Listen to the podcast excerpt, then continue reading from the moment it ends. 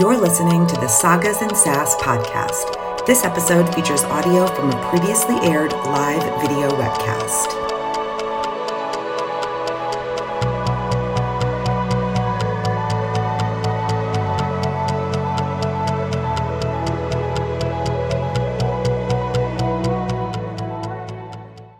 Welcome to Sagas and Sass Season 2. I'm Tara, along with fellow hosts Nick and Nami. This episode will cover City of Brass, the first book in S.A. Chakraborty's Daevabad trilogy. If you're watching live, join us in the chat, or after the fact, follow us on Facebook, Instagram, and Twitter at Sagas and Sass to continue the conversation. And just a reminder the views expressed in this show are those of the hosts as individuals and do not necessarily represent the show as a whole. And we are back after our extended end of summer break and so ready to dive into the Daevabad trilogy. City of Brass begins with Nahri, a 20 or so year old woman living in 18th century Cairo who is part fortune teller, part thief, part healer. Okay, she's part a lot of things, and she's also really good with languages and performs what are essentially supposed to be like exorcisms, even though she doesn't believe in any spirits, evil or otherwise. However, when she attends a zar for a girl named Basima, she randomly decides to sing one of the songs in her native language, a language that no one else seems to know, and Basima reacts strangely. Then Nahri hears a voice say, Who are you? But it's not from anyone at the zar. This leads to Nahri being confronted by Basima on her way home. Basima is clearly actually for real possessed. And by by the way, Nahri decided to cut through a local cemetery on her way home because atmosphere, and also who doesn't do things like that all the time, right? So Basima gets aggressive. A, a, mystery warrior appears out of nowhere, and then the dead start rising and attacking Nahri and the warrior, who enchants a carpet so that they can fly away. The next thing we know, Nahri and the warrior, who insist that he is a Daeva, not a Djinn, are on their way back to a place called Daevabad. At first, he refuses to tell her, uh, well, almost anything, but especially not his actual name.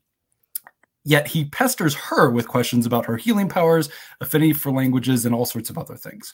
Nahri isn't exactly happy with the situation, especially as he insists that she can't go back to her world, not with the Ifrit, which is what had possessed Basima after her. But there's also the added bonus that the warrior says he must be a Shafi, Shafi, Shafi, or someone who is part Djinn and part human, and that Shafit have to live in Daevabad. If you think this is all sounding really confusing, you aren't alone. Nahri is confused, we're confused, and while in the midst of all this confusion, we also meet Ali, a Djinn prince living in Daevabad who has gotten mixed up with the Shafit. Shafit Shaf, uh, I keep messing that one up. Shafit rebels, and even though he's trying to help the Shafit, he's um he's really bad at it. He's not doing a good job at all. Seriously, on his first real mission, his sheikh has to sacrifice himself so that Ali can escape. Back with Nahri, who has made a failed escape attempt, we finally learn a bit more about things. First, the warrior's name is Dara, and he explains some things about the about his world, including the different elemental creatures, as well as that Ifrits used to be Daeva, and that a human named Suleiman uh, got a hold of a ring that allowed him to suppress Daeva's powers, amongst other things. He also made them work for humans as slaves, though some refused and became the Ifrit, who now want revenge on both humanity and the Daeva who submitted to Suleiman. Then the Nahids, who Dara believes Nahri is descended from because of her healing powers, became the rulers and named their tribe the Daeva because they're afraid that another Suleiman type will come around again and destroy them if they have anything to do with humans. They end up notorious for not just discouraging mixing with the Shafit, but killing them as well. To be honest, there's a whole lot more history than that, but TLDR, Dara keeps spilling his guts. Things get kind of sparky between him and Nuri. Uh, and after a couple more run-ins with Ifrit and ghouls and a water monster that has something to do with the water elementals called Marids, they do in fact reach Daevabad and basically stroll in like they own they pl- like they own the place. And almost immediately help put out a brewing riot.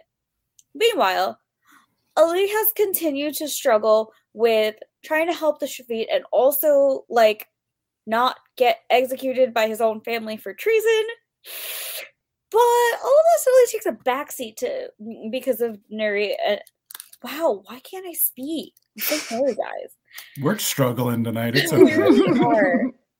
All that suddenly takes the uh, takes the backseat to Nuri and Dara's arrival because his father, the king, welcomes them into Daevabad and immediately invites Nuri to begin training as a healer at the palace. While Dara goes back off with Ali's older older brother and the heir, went Muntadhir, the emir.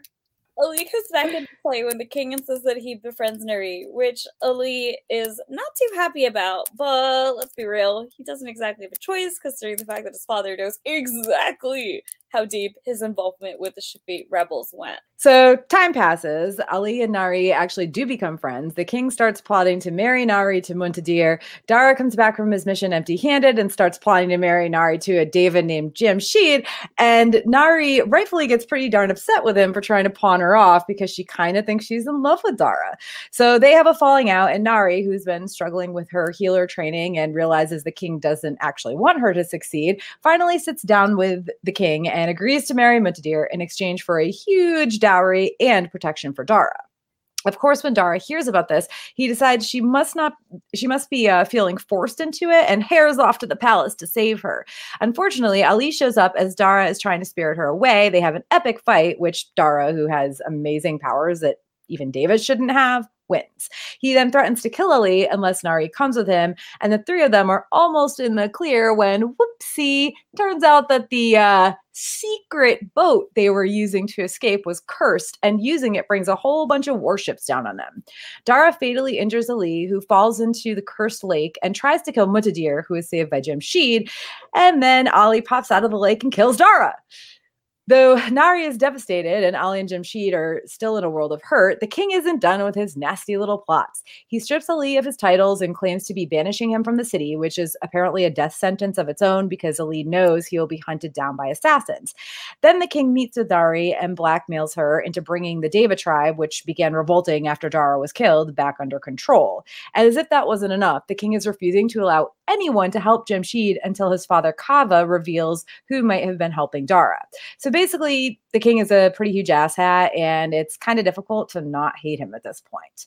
While this is definitely the opposite of all's well that ends well, we do learn a couple of things at the very end that keep us going. One, Jamshid is a Nahid. Haha, that rhymes. Two, Nahri's teacher, Nisreen, saved Dara's ring and implies that he can be brought back to life. And three, Manizheh, presumably Nahri's mother and formerly thought to be the last Nahid before she met an untimely end, is actually alive. So, wow, wow, wow, wow, do we have a lot to talk about?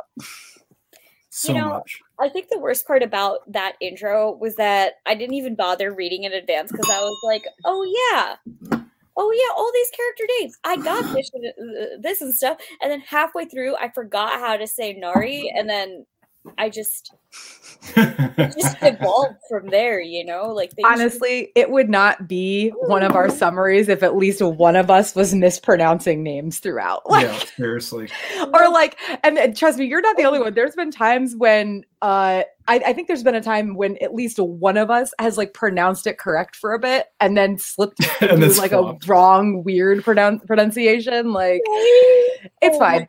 We read a lot of books with names that are not easy to pronounce. Like this is not just Daevabad it wasn't just uh, uh broken earth. Like we do it all the time with Temeraire too. Uh Yep. Jonathan and I were both struggling with one of the dragons from book six in Temeraire. Like, I, I think the name was Kilingile.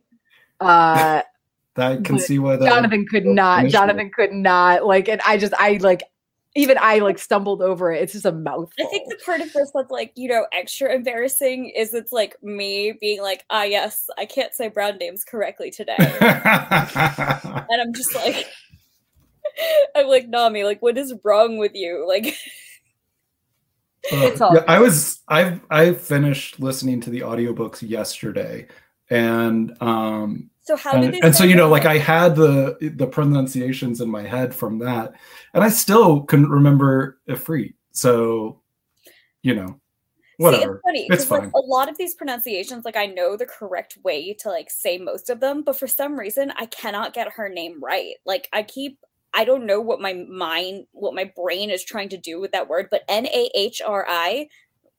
my brain my brain doesn't want to say it. It's like no, that's not that's not let's stop making stuff up. Well, and it doesn't help that like throughout the book they call her Banu Nahid as well as Mhm. Banu Nahri and and like it, it- they they refer to her in several different ways um so oh, like it's, the titles it's and stuff. Yeah. yeah yeah there, there's and, and i know it's not you know there's the title versus her name and everything but like it's they're like they use them interchangeably uh you know like even even dara like he calls her nahri banu nahri and banu nahid like at i don't know it was it was not not confusing per se because they're all similar enough um but it was definitely like oh my gosh just pick one and stick with it uh like I got Just have one name. Also, yeah, like full disclaimer here, I was gonna reread this like in time for this, but like I my life has been a mess. So I had like literally this is me from like a year and a half ago, memories of this book, being like, ah yes, things that I remember. Oh my gosh, we are living like audience members. Your your hosts here. We are we are living through it, y'all. Guys, we I'm are straight up in a all wrecked. bathrobe because it's like really cold in my house, and I just I was really cold, so I put this on, and then I was like, oh, you should take it off for the show, and then I just didn't take it off, and like here we are, we're Be comfy. we're But all guess- living we're guess the all living first a life that I want to say is that I find it really funny that like, um, well, first off, like it's called Daevabad, and Deva means like means like God. In like some Indian languages, amongst them is like mine. So I was like, I was like, so the whole time they're doing this, I'm like, mm, mm-hmm. I see what you're doing there. Mhm. Um, I will be Mhm. honest, I am not going to try to pronounce it as properly as you just did because I don't want to just slaughter the the absolute correct pronunciation. So okay. I I apparently literally can't say her name, and this is like like you have an excuse. I I just I have an excuse. yeah, we're white. Yeah. I don't know what I'm doing right now, but my my brain is like, this isn't a real word, and I'm like, yes, it is. Please Yeah, stop. So it's just it's just like it's, it's it's real words meshed together into one word, right? Um How did they pronounce her name in the audiobook? Nahri. Nahri. Oh, see, there it is. There it is. This whole time I was trying to do some nonsense. I was trying to make it a short A, like I was white, like Nari. Yeah. oh my gosh. Sagas and Sass, episode 27, City of Brass, in which we struggle over pronunciation, but actually finally talk about how much we struggle over pronunciation. Instead of just constantly doing it, yeah. we're actually Oh. acknowledging it now. I think Um, I think I'm just experiencing like residual shame for not being able to say the words of my own people, essentially. my own people once removed. I'll just start mispronouncing Kevin to help you feel better. Oh my god, can you? Amazing. Kevin, yeah, Kevin? Even. yeah. He's like I, I, I have a good friend named Kevin. He's he's a great guy. Uh, play, plays a lot of beer pong. You know. I feel like I've been in this realm before, and it was like recently at like a Dragon Con panel, or possibly uh possibly like at one of in one of the drinking con episodes where we were talking and I was like purposefully mispronouncing names because I stumbled once. Um okay, okay. Anyway, uh so one thing I wanted to talk about um just to start off with is the world building. Uh I, I saw this one quote and I I I like it. Uh, it was where someone called it a vibrant yet credible parallel world. Um, that that those words stood out to me. I did see a lot of Mhm. reviews that referred to it in similar ways, but that specific wording just really stood out for me. Um, but like, I feel for for my part, I feel like the world wasn't really fleshed out. Um, there were some really beautiful like descriptions, descriptors, um, but a lot of the where's and what's and whys are still a mystery to me. Uh, I'm guessing slash hoping that this is because it is more fleshed out in the second and third installments, but um and i realized I, I felt like am i alone in this um and but when i was googling just sort of discussion points uh there were a lot of people that had complaints about just how confusing things were because like there were things that maybe should have been fleshed out and explained that weren't. Um, I, I and I'm not saying that it's bad that the world building was bad or anything like that. Like I obviously was still really sucked into the story as a whole. Um, but there were parts there, there's part it, there's more that I'll that I wanted to get into, not necessarily in this specific part of the conversation, but later where I'm just still at a loss as to why these things were included the way they were. Um, uh, well, I guess like one one of them, and I, I put this later in in you know our like list of things to discuss. But one of the things that I was just I'm still so confused about is the is it peris? Am I pronouncing that correctly? Yeah, peris. Okay, the um flying. Uh, I don't even I don't even remember how to describe them honestly because it was elemental beings. Yeah, yeah, they're they're and they're but they're like you know the way uh, what's his name Khayzur Khayzur is described is like uh eagle lion monster thing. I, or maybe not lion. I, am sorry. I, I, they were so briefly like khayzur was so briefly described and then like he only appeared again briefly toward the beginning and then again like kind of toward maybe like the end of the first third of the book that I just I'm, I'm very lost about what they are and why they're part of this. And like I know that that's more of a in, in this specific instance it sounds like more of a character thing but to me it's like why bring them into it so like briefly in this book? I mean so I mean there's zo- yeah, like zero I, explanation. You know I think to me it like it makes a lot of sense the way we're introduced to information in this book because we are you know given information in a very limited perspective because we are seeing things from Nahri's point of view and she doesn't know what the hell's going on and she is confused as heck. And I think, you know, while yeah, there's a lot of things that could be explained and like the reasons for things being there could be explained more. I think it makes sense that the explanations we're given are more like this is how it is, that's what this is, the end.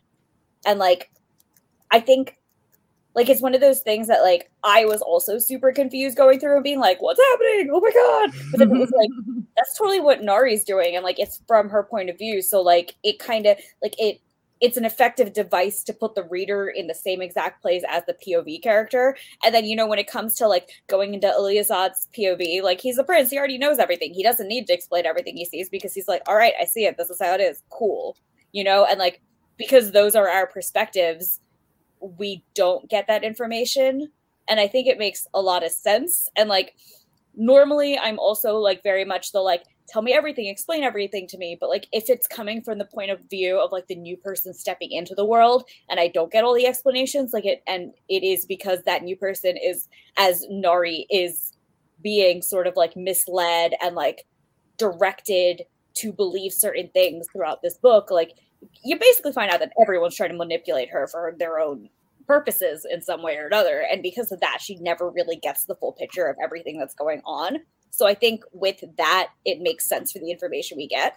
And I think, um, you know, when people are talking about like that it's a vibrant yet crowded, credible parallel world, it's not so much the fact that like things are fully fleshed out. It's more the fact that like I think it does a really, really good job of merging this idea of like there are Jinn among us and there's a whole society of them and they are existing secretly and this is how and this is where they are and this is what they're doing. And i think that aspect of it is like really like kind of like cleverly designed and hidden.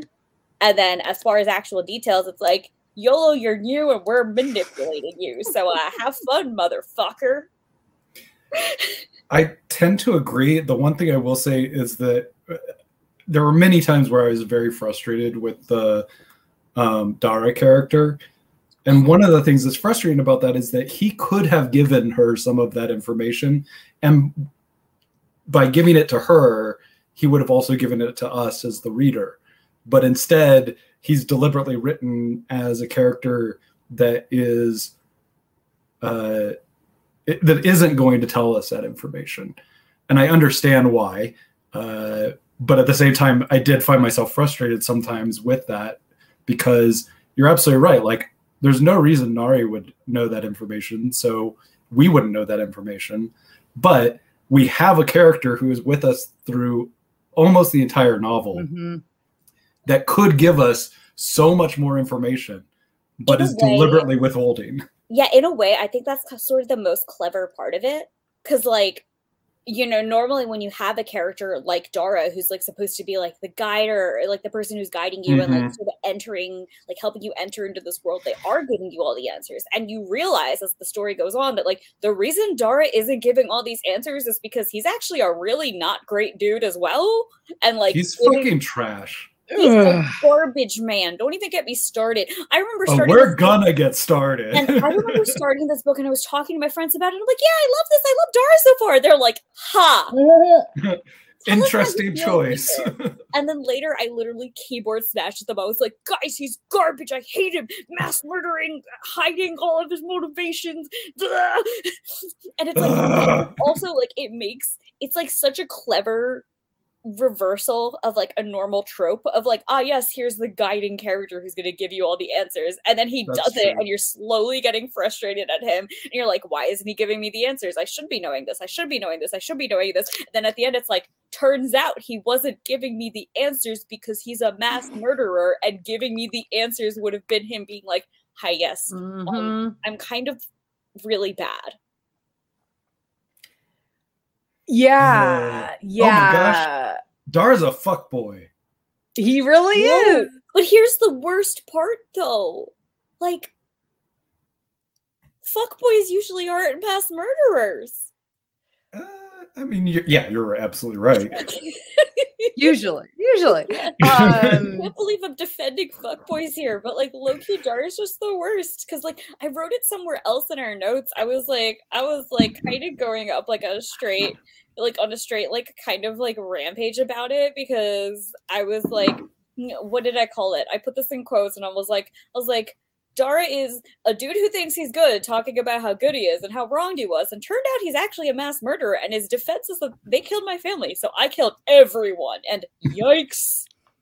And um, their Cold motive, romance, still murder.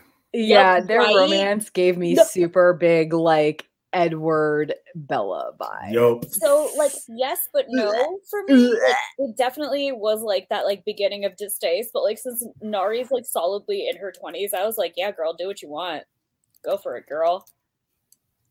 But That was also, don't date narcissists who are mass murderers. Oh yeah, no, I, I also was also thinking like, you know, find a better boy toy, but like at the same time I was like, hey, you know what? You do you, girl. Um listen, I'm like I'm like w- very very here for the portrayal of a brown woman taking like charge of her own like sexuality and not being demonized for it. So I was like I was like all snaps for her, no accounting for taste. fair. Yeah, I think I that's just- very fair.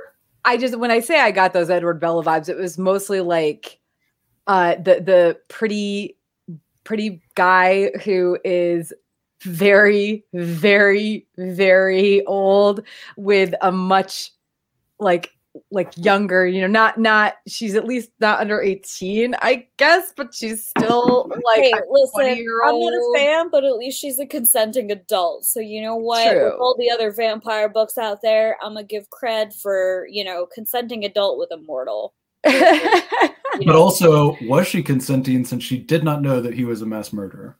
you know, listen, I will I will give girl credit where credit is due. He is hot, objectively.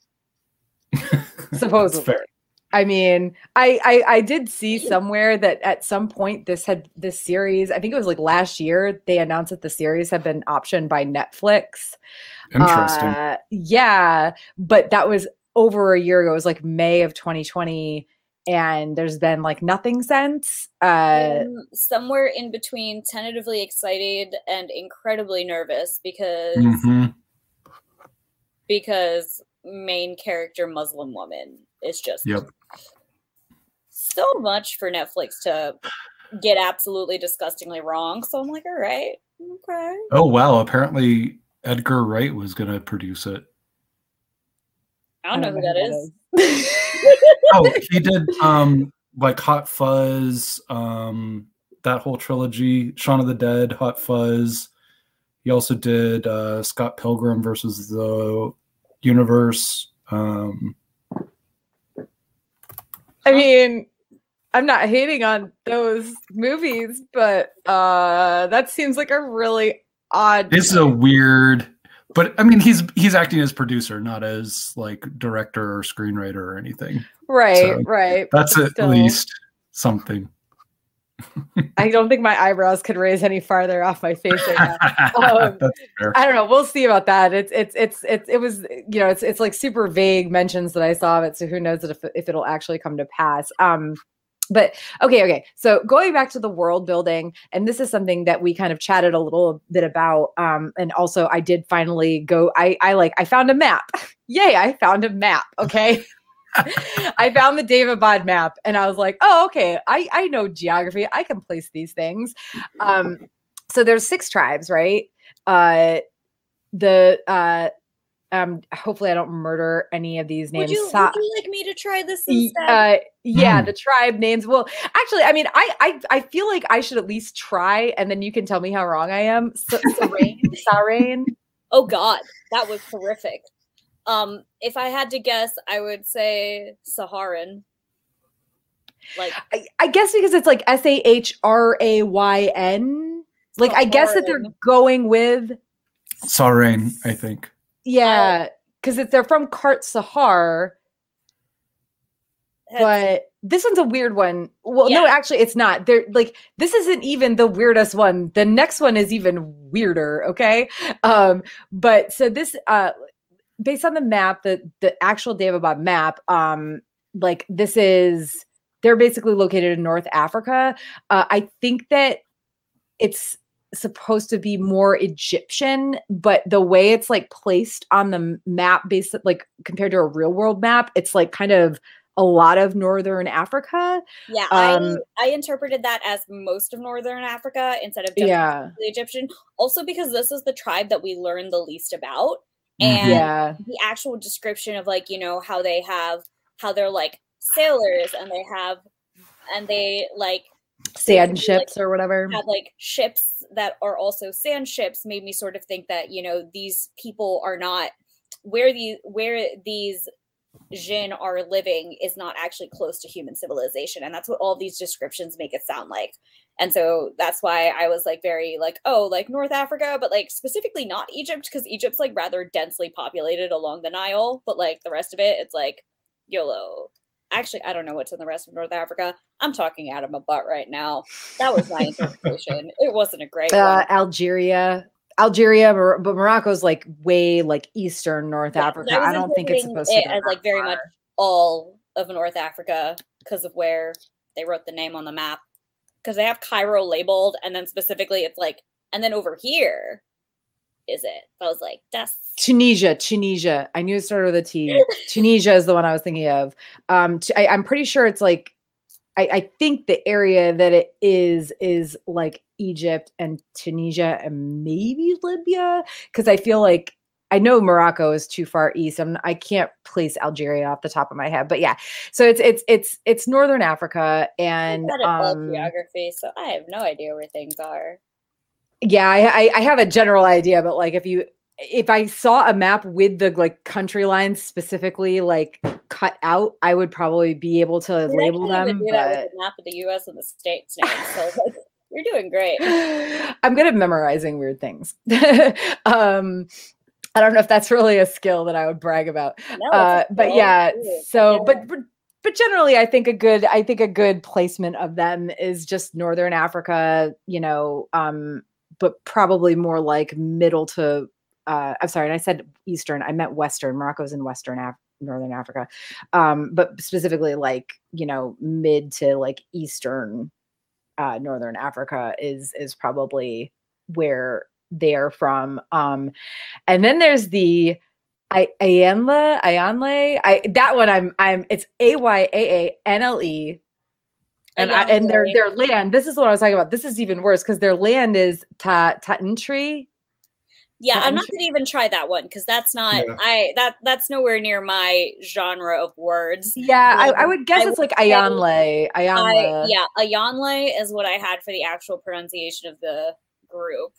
so that is like uh the like Kenya and Ethiopia region of Africa because it's at the head Mhm. of the Nile River. Um but it's very interesting because it, it's described as being this very like rich area which is not how that's not how we are and again this is based on like like far past history and also uh um like folklore you know from Yeah, this area of the um, world. One thing to keep in mind is that I think, um, like real world timeline wise, this is supposed to be like in the previous century, so like 1900s, if I remember correctly. Mhm. yeah yeah it's um it's well actually weirdly enough the french under napoleon have just uh entered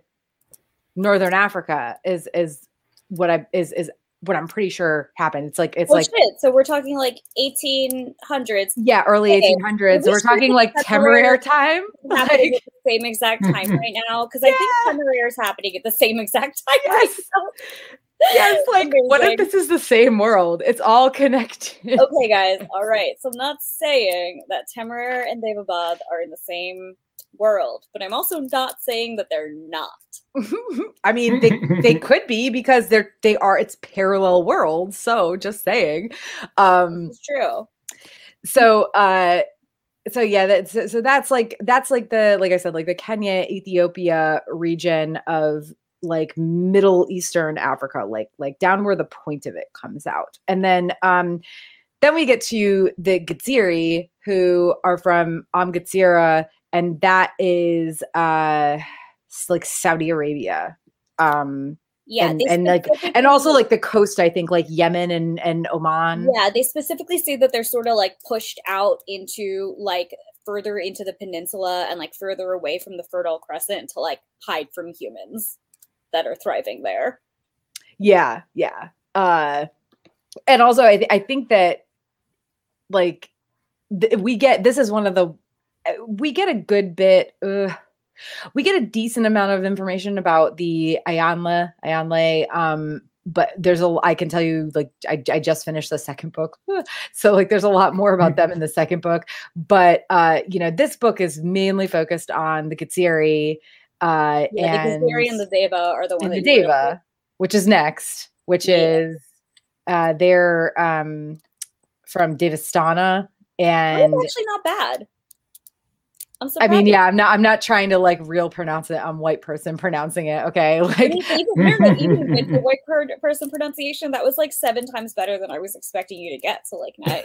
I'm actually weirdly good with pronunciations if I like if, if it's uh, there's some things in in I think previous books where I was like, well, shoot, I'm still never gonna call uh, Genya Genya, but you know, No, no, no, I'm like, I'm Genya forever. No Genya.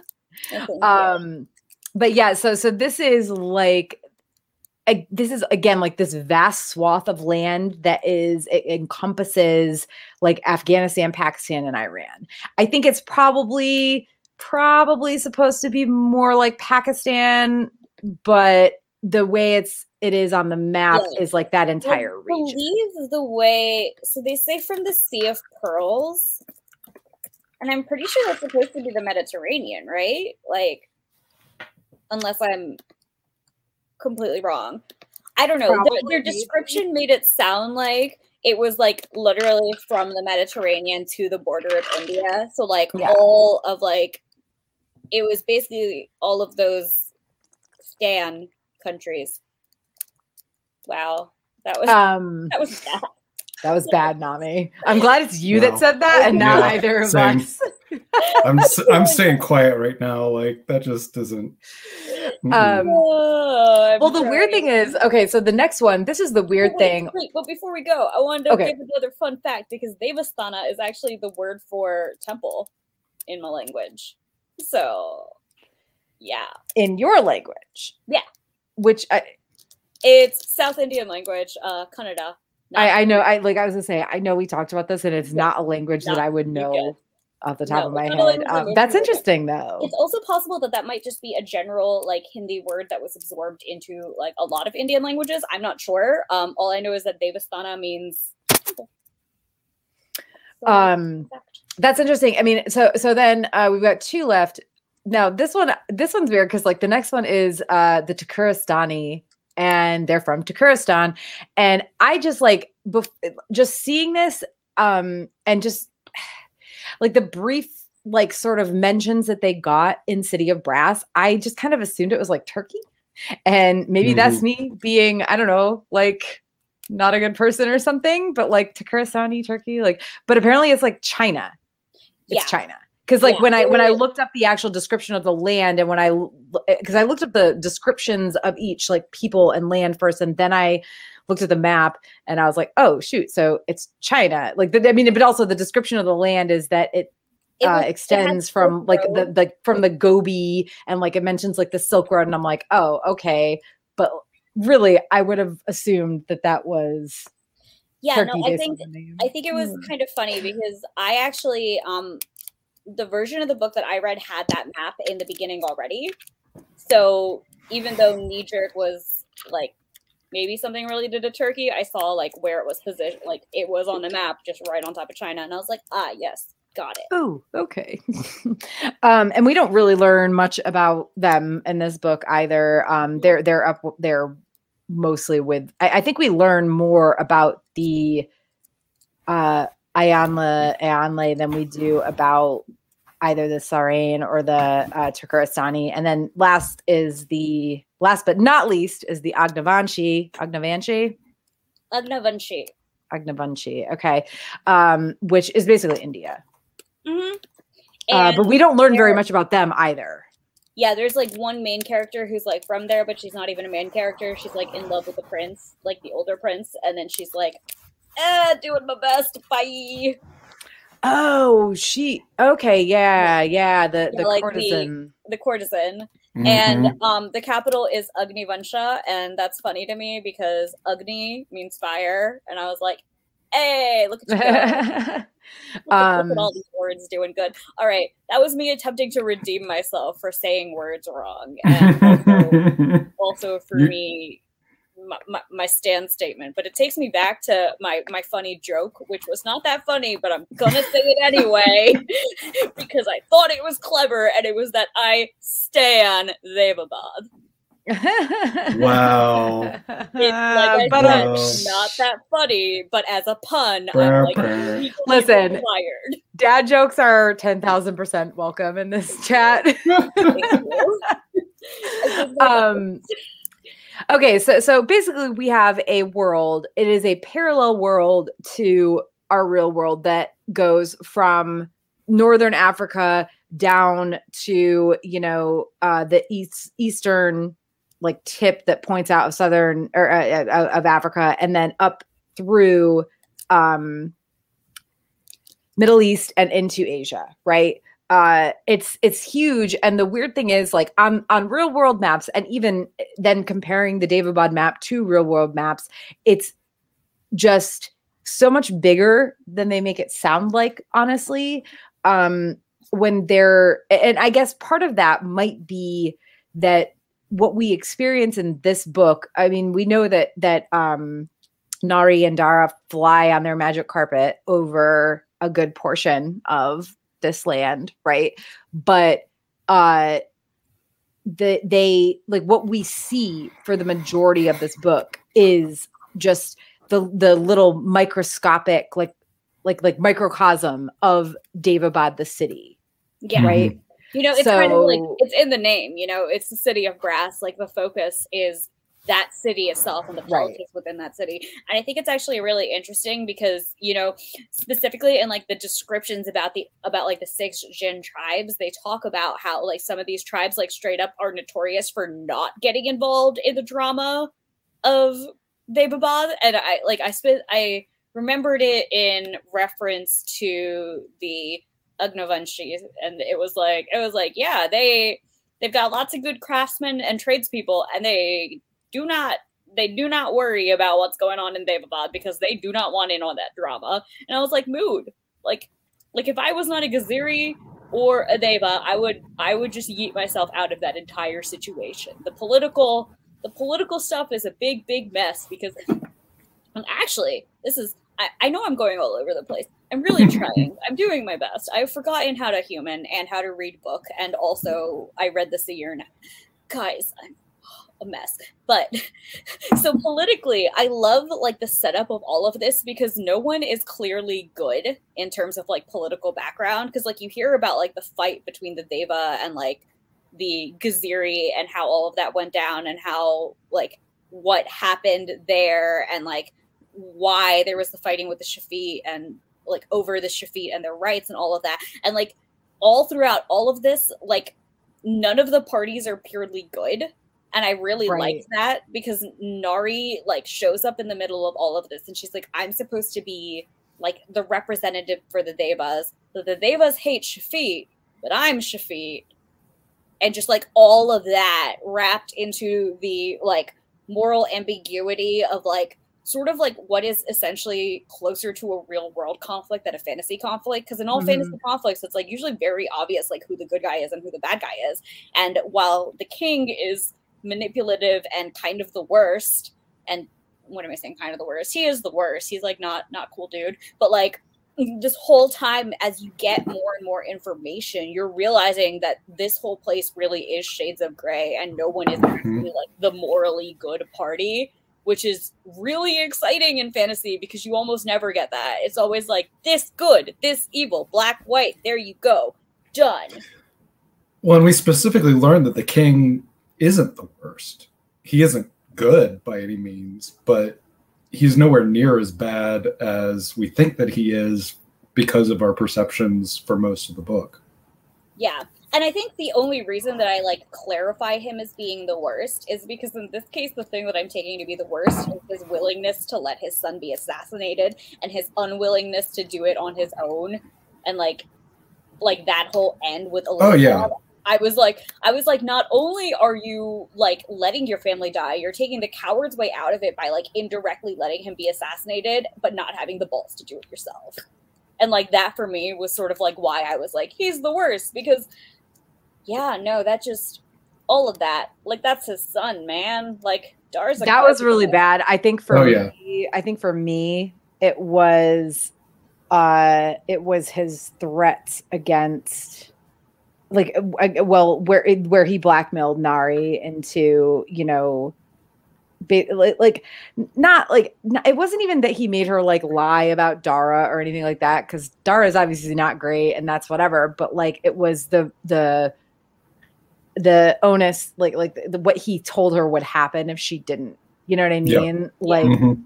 uh that all these absolutely like truly innocent people would die i mean we're not talking just adults you know who might have been plotting against him or something it was like i will Mhm. kill women and children and i don't know like nick what about you like like did you what was your what was your like he uh Oh, he's terrible. And, you know, his willingness to basically do whatever it takes in order to achieve, like, his willingness for whatever. Uh, His like the ends justify the means. Yes. yeah, exactly. Exactly. That's exactly it. And I, I don't know why I couldn't think of it. It's But yeah, okay, we're all bad the- at things today. humaning is hard but yeah like the the whole idea that whatever he has to do to accomplish what he thinks is the right thing you know i, I can't get behind that at all uh, i think he and dara compete pretty heavily for who the worst is um, think- but because he has so much power and can i think affect more people he probably does deserve to be the worst you're probably right See, I think he is objectively the worst, but I think for me personally, Dara is the worst because Dara does not seem to realize that he's the worst. That is one of the things that pisses me off the most. And I about think Dara. that's what bothers me the most about Dara. his self righteousness and like Mm. I I'm the best Yeah. when in fact he is the worst is really fucking off a cliff. terrible.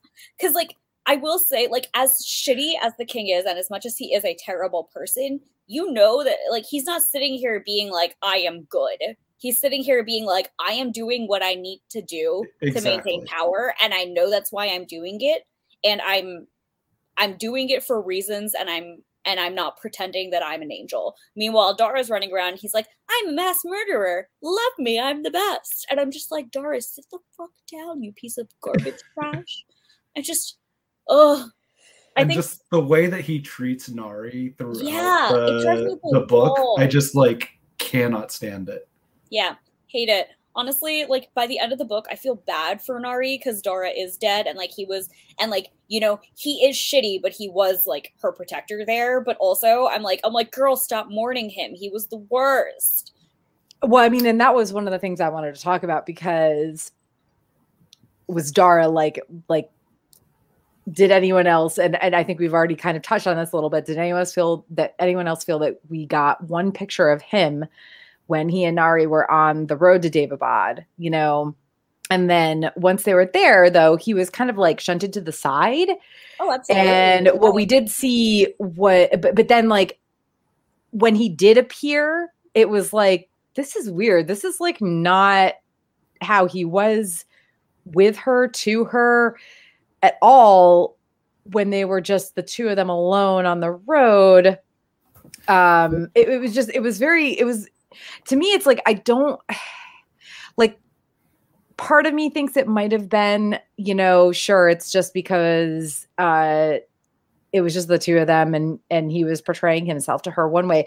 But also I think this is a little bit of like maybe not the best writing um character-wise because we got like it's okay like he he disappears to go on his little mission to track the Ifrit with uh Muntadhir and a bunch of others. And then we hear like nothing about him at all. And we hear nothing about what happened on that trip at all. And then he comes back and it's like all just a little bit it, just everything we hear from when he from the moment he comes back is just like he's trying to like pawn Nahri off to marry uh is it Jam- Jamshid Jamshid? Shade.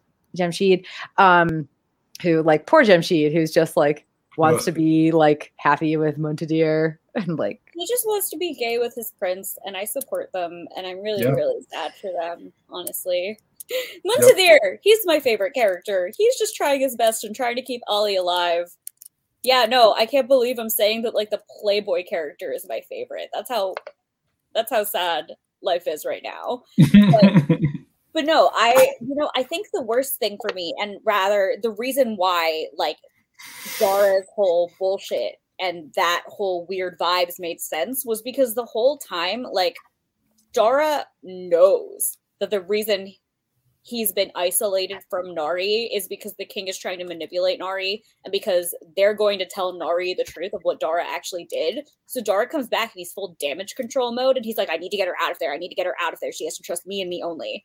And it's like, Mm, and like, yeah, there's a big contrast between what you see of him before and what you see of him after. But like, I think that whole sense. like I need to get her out of there. She has to trust me only is so gross. oh, it's Yep. so it's so like I've been there before. I've been there before. BT dubs uh Yep. with with a guy that I was in a relationship with that like his I, I mean his whole thing was uh like we we met cosplaying Cersei and Jaime Lannister and his whole thing was like you know uh everybody but us is the enemy right. and that's very Yeah, much like- what Dara like yeah. Dara's doing. And like, you know, like the reason it's so weird when he comes back is because he knows, he knows that like people are telling Nahri the truth and that the truth's gonna fuck him. And like I think the fact that he is so weird when he comes back was like for me biggest vibe checks because like he comes back and I'm like, yay, Dara's back, and he comes back and he's like really fucking weird. And like technically at this point, I correct me if I'm wrong, because I don't remember. You don't get the reveal about Dara being like literally the worst until the very end or like middle end. Because if I Mhm. recall correctly, up until then, it's like they sort of don't tell her specifically what he did because like it's so bad and they assume that she knows sort of mm-hmm. thing. And like it becomes one of those like, oh, of course everyone knows he's bad, but I guess she likes him anyway, sort of things. And so she never like she never explicitly is told of his crimes, and she is led to believe that it's just them being like vaguely tribe racist towards him for being a Deva warrior and being scared of him, sort of, and like kind of like led Yeah. to believe implicitly that it's that. And then he comes back and he does that about face, and you're like, what is wrong with him right now? And then you find out the actual. And you sort of go back and review that with the assumption that Dara probably thought that she knew that, and that's why he's being real fucking weird. And it's like, oh, and like you know once again it goes back to like you know i i actually thought it was like really good writing because the way that chakraborty writes in a way that you are truly experiencing everything that Nahri is experiencing, which is that nobody's telling her shit and she's trying to make sense of things. Meanwhile, all around her, all of these people are conspiring and trying to get their own stuff done. And so, motives and the way that people behave towards her are changing for what appears to be no reason. And then later on, you're starting to find out what those reasons probably are. And Dara not telling her what happened on that mission, textbook Dara. He doesn't tell her anything. That was the one thing that was actually perfectly in character for what you knew from the beginning. Of course, he wouldn't tell her shit. He doesn't tell her anything. Garbage boy, drop. Well, but I think it's it's not just Dara not telling her anything. Like she never in this book do we find out really anything that happened on that mission. You know? Um Low key, I suspect it was just a go away. We don't want you here mission. Oh, for sure. Uh, but when Dara is like, I think he says No. something to her like the if we just disappeared, and it was like, I mean, that doesn't. I mean, really, like nothing happened at all. You guys just went out there and had like a boys' camping trip for a couple weeks or something, couple months, however long it was. Like, Well, it is explicitly said that Dara had the idea to hunt down the Ifrit, um, and that uh, the king is basically relieved that he had this idea because it means that he doesn't have to be like, "Hey, maybe you should go over here for a while." Um, and so, then he sends his then he sends his heir with him. Like, well, he just- specifically says he has to send one of his sons, and he can't send Ali, so he sends Muntadhir because he needs to like try to. Part of it is he needs to try to like get in good with Dara, and uh, part of it is because um, he needs. Oh, what was the other reason why he couldn't send Ali? Like the big reason he couldn't send Ali is because Ali would just piss Dara off. Oh, I think they would Um, both piss each other off, as we learn later in the book. Like every time they are around each Oh, other, yeah. they're just at each other's throats I love because Ali so much because like he's truly an example of like a character who's trying their best and trying to learn, but is also in like such a shitty environment where he can't really learn.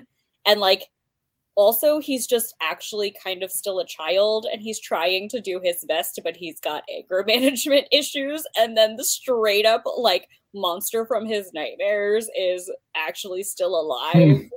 and shows up in his life and he's just like well, and also he's very much like he does not bend. Oh you no. know, Yeah. he does not break. He is very staunch in his beliefs, and you know, to be honest, most of them are you know his desire to help the Shafi, like his desire to make things better for the people of Daevabad is honorable. Um, but then like he also is just so stuck in like his ways that he doesn't do a good job of any of it. Um, Mhm. and and a lot of that is being young, sure, but It's sort of funny to me though, because like you know the way the book starts out, like Dara is framed as like the hero, and like this whole time, like Alizayd was like, I was watching him do shit and being like, "Oh my god, stop being mean to Dara! You're so prejudiced and terrible." And then like, I'm like, yeah, I get that you're trying to be better, but like your prejudices are taking a hold of you, and then you find out what Dara did, and you're like, "Oh shit." Alizayd, I'm so sorry. Sweetie, please don't murder him. Like, you were correct. My bad. this man trash. Yeah, like like my about face on like like like I said, like my friends were like straight up like like I was in a chat with them. This is like my normal Grishaverse book uh, like group, and they were they were like, yeah, read Daevabad. So I did, and they were just watching me love Dara and like not really caring for Alizayd, and they were like, all right, okay, tell us how you really feel. Give us a second. And they all knew. They all knew the day that I got to that part because I was like, what? Because I think I think one of my favorite things was like like one of my friends, like at the very beginning, they were like, Yeah, I hate Dara because he's like done all these war crimes. And like, what do you mean? He's a war hero. And she goes, Oh no, how far in the book are you? And I'm like, Well, I'm like, I'm like maybe a third in. And she goes, Oh yeah, sure. He's a war hero. Yeah, he's totally yeah, a war hero. yeah. And I was like, well, okay. and also, um, you know, a war hero to some is Mhm. also usually a war criminal to others. And but like This is why war is bad. and like but the other thing is though that there's like there's like you know there is a soldier who fights and kills other shol- soldiers and that is the default setting like if you Mhm. were a soldier and you killed other soldiers that is normal i'm not going to think you are more bad for doing that. Like war is a terrible thing and it makes soldiers do terrible things. That's unquestionable. But there's an absolute difference between a soldier who's fighting and killing other soldiers and a soldier who kills civilians and specifically kills innocent unrelated women and children and like civilians in general. And that's what uh, that's what dara did. Like he is a war criminal. He's not just and i think i think that's the difference i'm trying to say like like you can't really call like the good the like really strong and capable and scary warrior on the other side of the war a war criminal if all they're doing is killing soldiers because that's what a soldier is supposed to do. Like a war criminal is like someone very different who does things within war that are outside the boundaries of morality and that is like that is killing civilians. That is like that is what Dara does. Like or did, yeah. Dara Um, bad. Hate Dara. Ugh, yucky. uh, Yucky. Man. and speaking of maybe not hate isn't hate is a strong word for all the characters but one of the things that i want to talk about was that by the end of this book i was pretty pissed at like every character and did not oh, like any of sure. them for one reason or another like Oh my gosh, Nahri pissed me off so much. yeah and and and and it's like i i i have like some like like a more i have a little bit of understanding for like some of the things that they did and and the decisions they made with nahri Mhm. and ali but like it's still like none of them are acting like good people by the end. Like i mean shoot i mean ali like we you know he he gives up his support uh, of the Shafit entirely uh, out of a combination of like n- honestly not wanting to be killed by his family and also like they have weapons uh, and it's like dude you wanted to help them and like while i get the whole like not wanting them to have like guns and stuff like I don't know. I to, feel- like I have to like super defend Ollie on that because if you are a person who is trying to reconcile your values and help other people, the idea of nonviolence as like the most goodest thing is like very ingrained agreed in people. And so, like, him being like, oh, weapons, oh no, ah, what have I done? And like having that whole like moral dilemma, like, makes a lot of sense, especially for his character, because his character is like very, very, like, more than most people super stuck in his views. And I His character is lawful good. Yes, he is lawful good, and being lawful good is the worst and also really difficult for seeing nuance. And the fact that he even is able to see nuance enough to be like, maybe we shouldn't be killing the Shafit was like big surprise to me. So the fact that like it's weapons that makes him not want to do it, like he, he's definitely one of those people who's sitting there at like, you know, Black Lives Matter protests and being like, but the rioters, you know? exactly thank you and that was where like that was where like i was like oh dude. And like that's Ali because it's like it's very obvious that like he's trying to be better, but he's still like you know in like his baby steps of being better. And like Oh my god. I don't think he truly gets how bad it is for the Shafit. Like he's starting to Yeah. figure it out, but by the time he starts to get enough to figure it out, his own father is threatening his life.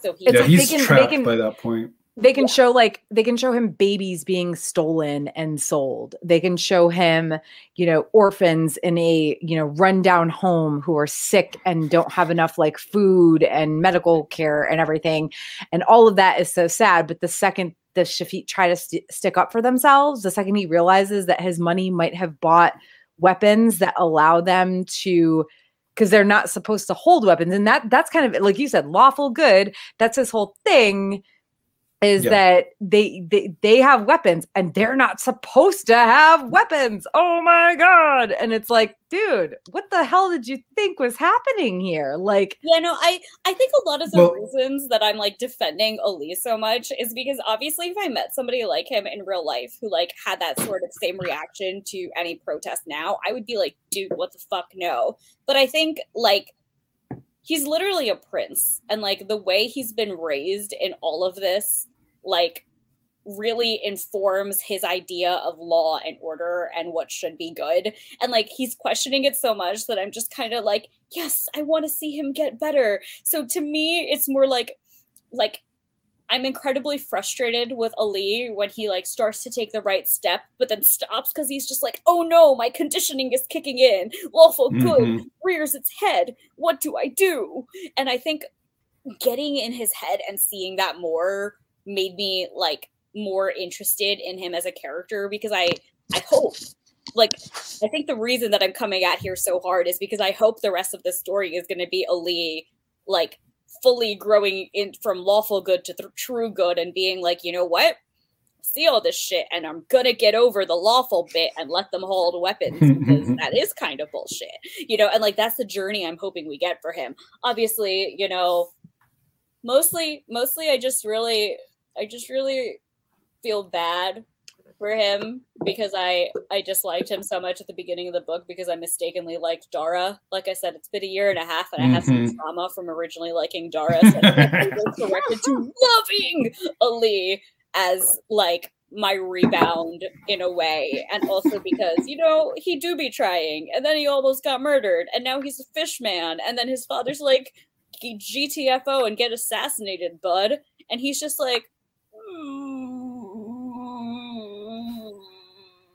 Yeah, I mean, yeah, of no, the I- characters that I was mad at at the end of the book, Ali was like, like reverse mad. Like I was more mad at him when I first met him in the book than I was at the end of the book, and everybody else I was like way more mad at at the end of the book than At I was at the yeah, beginning. at the end of the book, I was like, team, like, you know, Ali, you don't suck, and you killed Dara, so I'm like down for this. And also, you're just getting royally fucked right now, so I'm sorry, bud. Like, Ali was like in my good, my good list by the end of the book, and everybody else was just on the shit list, except for like maybe Zaynab because she disappeared and didn't bully Nahri for a while. So I was like, all right, I guess she's fine now. She's not as terrible because she's not actively abusing the main character. I Right? didn't really that right? mind Zaynab at all. So so Zaynab, because we haven't mentioned her once before this somehow, Oh yeah, that's is true. uh is Ali's sister. Um so the king Ghassan Ghassan Ghassan. uh, Ghassan has three children: Muntadhir, who is his son, oldest son from his first wife, and then Zaynab uh, and Ali, who are his daughter, and then son by his second wife, Hatset, who is Ayaanle. And um, yeah, I, I, I mean, of course, when she first meets Nahri and gets her like uh, like gets her drunk like on purpose and has her like eat meat and everything, just trying to like tricks, just being tricksy. But like also like it's just tricksy, honestly. Like she's not really gonna. Is, how much damage is she really gonna do? And then after that, is that I was originally like super super mad at her because I was like, what a bitch! Like they should be allies. But then I was sitting there and I was like, I was like, no, like from her POV, like this bitch is literally coming in and ruining her life. Like I get it, and I think I think for on a list of the characters that were not good to Nahri, Zaynab is the one that I get the most and that I understand her motivations the most, and I can't even really be mad at her for it. Although Nahri's always here for the mean girl bullies.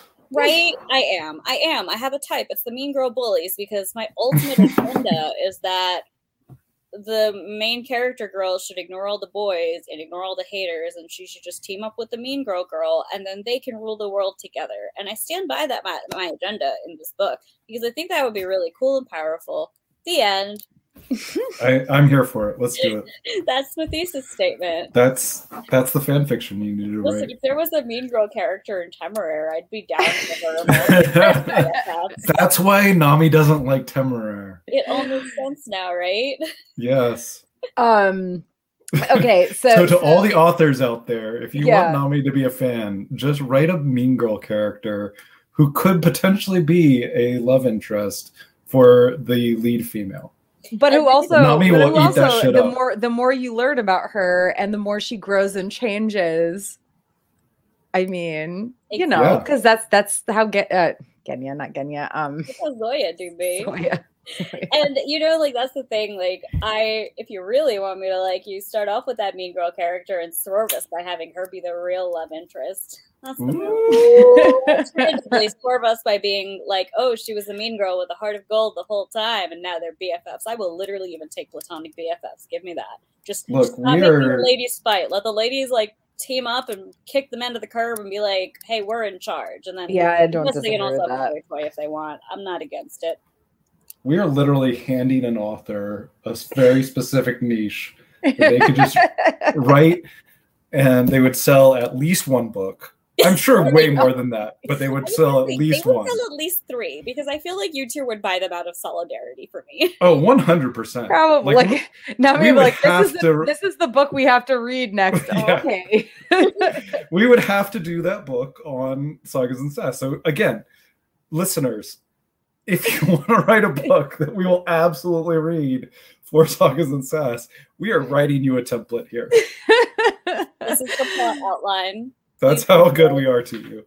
Wait, um, no, okay, but who else are we mad with? I don't remember being really mad at Muntadhir and Jamshid. I was more like sad for them because I just wanted Yeah. them to be happy together.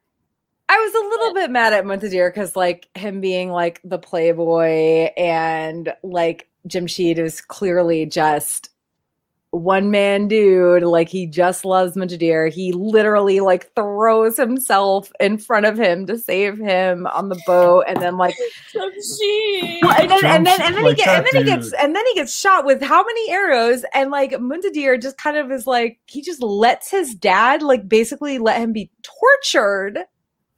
Like I that that whole thing was kind Okay, of like I- you I are like you are weak. You are weak, I would like to say that the idea that Muntadhir can control his dad at all is false. And I think saying that he let his dad do whatever his dad wanted is absurd because his dad's going to do whatever he wants. And I don't think Muntadhir has any actual control. I Like, mean, he can't even protect his little brother from his dad. There's okay, no so the, that wording random Daeva bo- boy from that wording was wrong, but I still feel like there could have been so- there had to have been something he could do. Like I, I don't know, like I mean, I don't think so. You know, like the whole thing about the king is that he is, you know, he is objectively a tyrant. Like he is doing whatever he wants with his absolute power, absolutely, because he thinks he's doing what needs to be done. And the fact that he is so willing to just throw Alizayd aside and let him be murdered, like Muntadhir knows what his dad's like. Like he knows that his dad will do this shit. So I don't think he has a choice. Like I don't think he has any power. yeah, you might be right. I'm still mad about it. Yeah. I'm still gonna be mad about it. It's one of those things Uh, that, like, yes, I would have had, I would have loved him to save Jamshid and like magically saves the love of his life, and they they run off into the sunset together. But also, realistically speaking, he does not have any. He has like the idea of what power could maybe be in the face of his father. He has no actual power. So, um, before we like close off entirely, one thing I did want to touch on, and this is directly in the Muntadhir conversation, actually, is whoa. So Muntadhir takes Ali down to that crypt, right? Mhm. Mhm. um, where all the Nahid, all the dead Nahid bodies are just being kept. They're they were not cremated like they should have been based on their beliefs, religion, whatever you want to call it. Um, their bodies are just there, like entombed under the Dark. palace. I remember like, getting to that segment of the story and just kind of being horrified.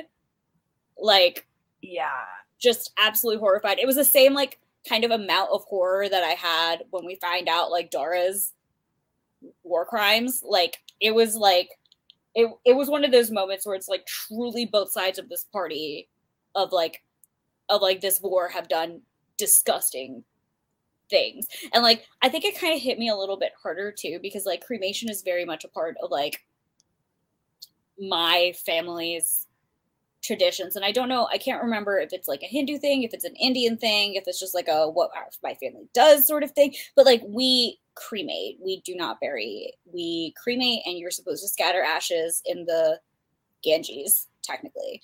And so, you know, like to me, like that whole like they buried them dead, just like viscerally horrifying. I do not understand graveyards, just as an aside. Hmm. Absolutely do not get it.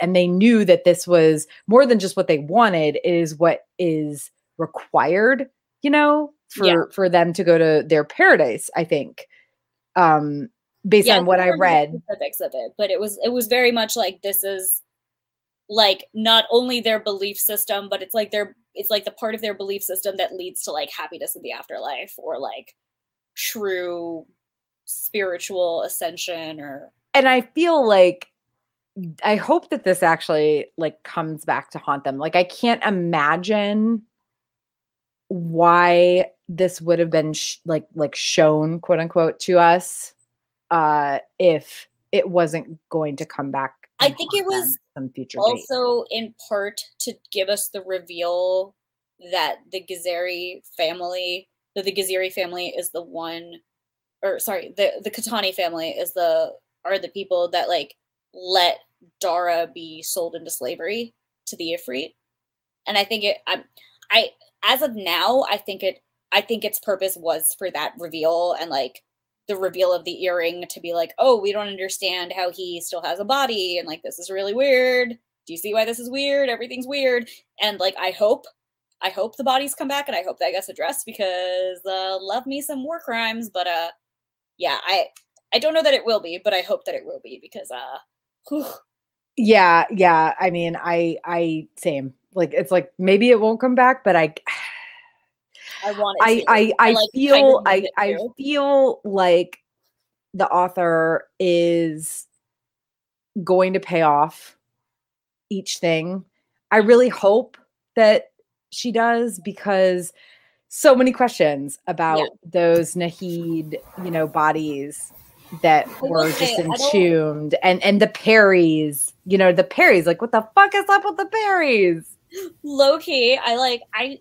It's funny because like you care about the Peris so much, and like I truly could not care less. Well, it's not that I care about them. It's just that I want to know what the heck the point was. I think to me it was like the like the balance, like the humans are from earth, Djinn are from fire, the Marid are from water, and the Peri are from air. Like that's to me that was what the point was, but I get like I get it. Or rather, I understand what you mean when you're like, I don't get what it Well, I think I think the biggest thing for me is that they introduce they they actually introduced a Peri. You know, they introduced him. He is clearly important to Dara's story, at the very least.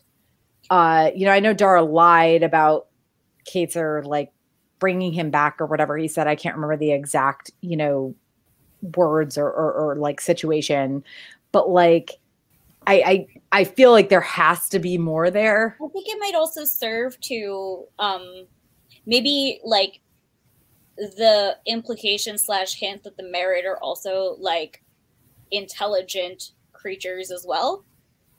You know, because like you get that the Peri are, and then by the end, there's clearly something going on with Alizayd and the Marid, and I think this is like sort of the oh the Marid are like actually like intelligent creatures as well and not like mindless beasts. Did anybody else like Yeah. read the description of what happens to Ali and think about Pirates of the Caribbean? Oh, absolutely. Like, I thought what- I thought what he was got his Davy name in the third movie? Uh, I don't remember now. But A bootstrap bill. yeah, no, yes. Well, Bootstrap Bill was what's his Will's name's dad. right? Yeah. Um, but like that whole that whole ship, right? Like Yeah. all the men on it, like being sort of like consumed by Oh the yeah, no, creatures of the sea. super Davy Jones vibes. I was Yeah. like, I'm not saying. I'm pretty sure after I read this book, I was like feeling in a Pirates of the Caribbean mood. But like, also it was a year and a half ago, so who knows? Because I'm always kind of in a Pirates of the Caribbean mood. that that was like the OG by Awakening, without even knowing what that was at the time. Yeah, yeah, don't disagree there. Um, all right, so uh last thoughts before I ask our concluding question. I super do agree with the fact that like a lot of Nahri, Nahri's choices were like annoying me at points, but also like I'm always here to defend her to the ends of the earth because please give me more like brown women protagonists in fantasy, but also like very much loving specifically like a Muslim brown woman hmm. protagonist who is like actively practicing her religion and not being shamed for it and still being the protagonist and like still being like a modern woman and all that jazz. And i just i love her to pieces. Really enjoy her. Think she's super neat. Would like to put her in my pocket. Keep her safe from all the conspiracy people. But also like put like a mark in there for her so she can like rob from him and be like happy yeah, I know that that was one thing. Uh, Jonathan, you know, had some family stuff going on and couldn't make it tonight. But that was one thing that he mentioned was that this is one of the few, if possibly for me, maybe the only uh, fantasy novels where, you know, deeply religious people are viewed in like a mostly positive light and i think that it's it's that i mean i i thought of when he said that, I thought of Ali, honestly, um, because as much as he frustrated me at times, like he's still like a good person. He's a well written character. I think that he is still like I, I still view him as much as he pissed me off at the end. I still view him in an overall positive light. I don't hate him. You know, I don't even dislike him. He's I also, and I think Ali's portrayal is really interesting because a part of his background is that he is very rigid in his belief system, and part of his belief system is his religion. But it's Mhm. not like written as something that is actively like holding him back from being good because you see him trying to be good, and I expect you're going to see more of his conflict in the future. But like you, you can objectively look at the characters and be like, Ali and and Nahri are like the two like kind of like religious characters that you see in this book and they're both objectively trying to be better. And I think that's good. And obviously like as I discussed previously like Ali is not as far along in that journey as I would like a regular person IRL to be, but he's trying and I think that's real real heckin' important. Mhm. A good team. Love him. Protect Alizayd. yeah i mean I, having been like religious in my younger years um but also i, I mean I, I guess it, it it speaks a lot to me that i didn't i didn't really uh, who jonathan and you were referring to in our you know little like pre-webcast conversation was nahri and i didn't automatically go that route um because i I guess I didn't really see uh I knew that she like it's like obvious that she's like a practicing Muslim, but she I didn't really see like I don't know, like I missed something. I think well, I think the thing is that like Nahri's sort of like she's like the sort of casually religious that most people are if they are religious. Like she just, you know, she's practicing her religion. It's what she does. It's not like an identifying portion Right. of her character. It's just it's also a part of who she is and it doesn't like dictate her. And I think the reason Alizayd stands out a bit more is because he's a little bit more of that stereotypical religious character that we He's see. a lawful good paladin. Exactly. And I think the thing is that we are so used to being in a world where religion is treated as an extreme, you believe 100% or you don't. And I think the truth is that a lot of people are just kind of in the middle, just doing their thing, practicing their religion, existing as people. And I think that since Nahri is in that, you know, just doing her thing, practicing her religion, just being a person, it's not as obvious. Whereas for Ali, it's like very much tied into his core character as a lawful good and you know so you see that more as like what like the mainstream idea of religion is as somebody who is like 100% into it and kind of always into it and i think having that two contrast is also very good because most of us are more like nahri and i think and i think that was the fact that i kind of like that i like fixated on it so much because i was like i was like she just normal girl doing religion mm. being girl hanging out I just really love Nahri. Help. Uh, so, any last thoughts on that, Nick? I am really interested to see where the next book goes. Oh, same. Yeah. I'm so hyped. Loki, yeah. I stopped myself from reading the next book already because I was like, I knew I would have to reread it for this, and then I knew the way that I expected to be going, that I wouldn't be rereading, and I would just be doing an initial read. And spoiler alert, I was correct. And also, there's like so much stuff in these books that I was like, if I start to read ahead, I will definitely like accidentally spoil the beans or something. So mm-hmm. um, I've done so good tonight because ah, yeah, I'm finished with the second book and I'm like 50 pages into the third. So oh, wow. But yeah, no, I am. I'm not saying that I'm turning this off and starting the third, second book, but uh, I kind of am. Well, I mean, literally for me, it's like reading is the only thing I have right now that like keeps my anxiety at bay to be honest. So um it was either finish this trilogy after I finished the second book uh like yesterday, I think.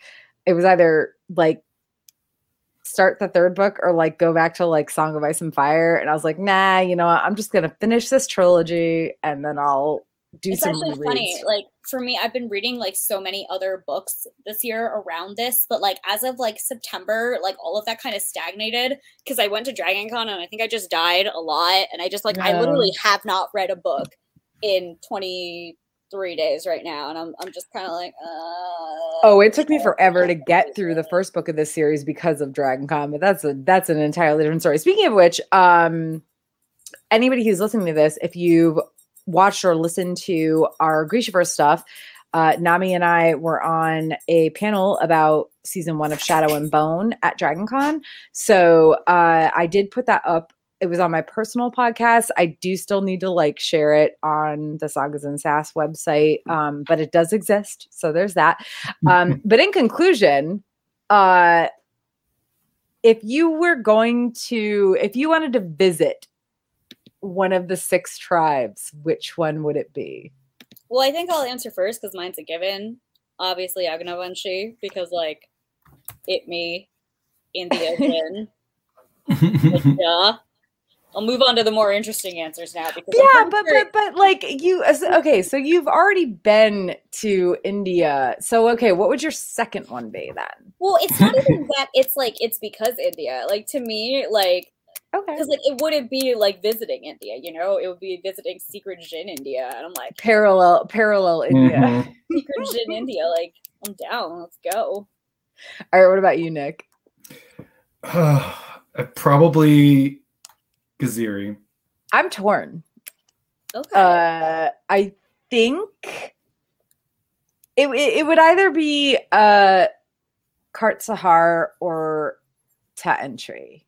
Okay, so Ayaanle or yeah, the Ayaanle or the Sahrayn. That's mostly just because I have this like huge desire to like go to Africa um for a lot of reasons and always have. But uh yeah, those those are those are the out of these particular, you know, I don't know. I like the idea of visiting the desert and like I don't know so So it sounds like you're leaning a little more Qart Sahar. Yeah, but I also like the idea of you know, ta, Ta Ntry being like they they have a I guess maybe a little bit more to see.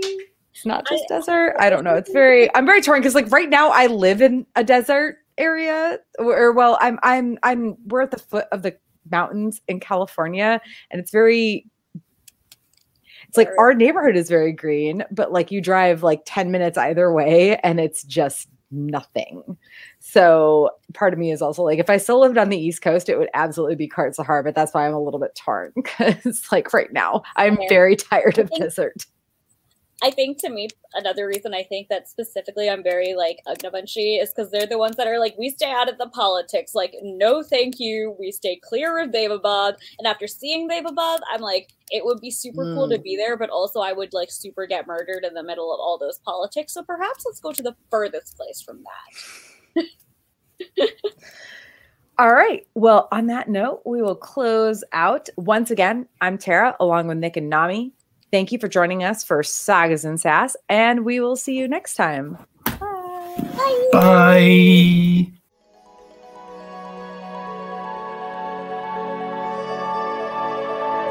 Thank you for listening to the Sagas and Sass podcast. Follow us on Facebook, Instagram, or Twitter at Sagas and Sass.